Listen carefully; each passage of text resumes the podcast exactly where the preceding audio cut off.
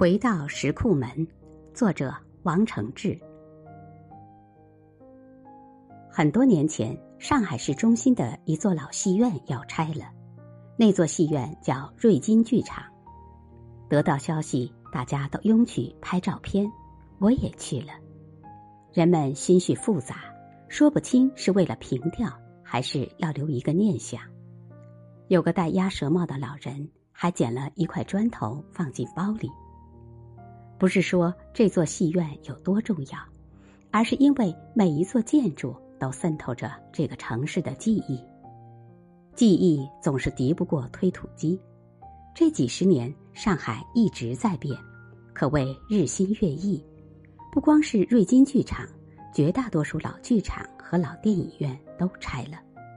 石库门弄堂也所剩无几，以后再要看老建筑，只能从照片里看了。有人讲不要紧，拆就拆了。我们上海还有新天地，还有田子坊。有些外地游客不知道，跑到上海看石库门，就跑到新天地去，觉得上海果然高大上。上海的石库门里是卖咖啡、开画廊、开酒吧的。再跑到田子坊去，觉得上海的弄堂太厉害了，里面是烧印度菜、泰国菜的，印度飞饼飞来飞去，太浪漫了。其实，真正的石库门弄堂生活，每一天是从生煤球炉到马桶开始的，平庸而且琐碎。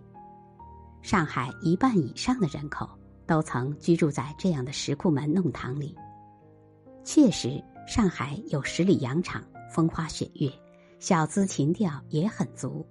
但上海还有另一面，而这一面被或多或少的淡化了，那就是石库门弄堂里面普通老百姓规规矩矩、波澜不惊的生活。也许石库门弄堂里芸芸众生的人情冷暖，才是滋养上海人纯真品格的最初一刻。看过一部法国纪录片《人类》，这部片子采访了两千多个人，全部是最卑微的普通人，无名无姓。其中一个好像是马来西亚的妇女，问他什么叫快乐，他讲快乐就是在家里喝牛奶，然后等着自己慢慢发胖，而最快乐的时光就是在小房间里跟自己喜欢的男人亲热。讲这话的时候，他的脸上洋溢着圣洁的光芒。这部片子记录的全部是底层人的情感，真实动人。还有一个黑人小伙子问他什么是幸福，他觉得他得到第一辆摩托车的时候，在沙漠里风驰电掣，那就是幸福。他表达对这辆摩托车的喜爱和珍惜时，他说恨不得每天晚上。把摩托车放在床上，为他盖上被子。这样的语言太精彩传神了。这部片子的摄影者名叫雅安·阿瑟斯，最初是搞热气球摄影的。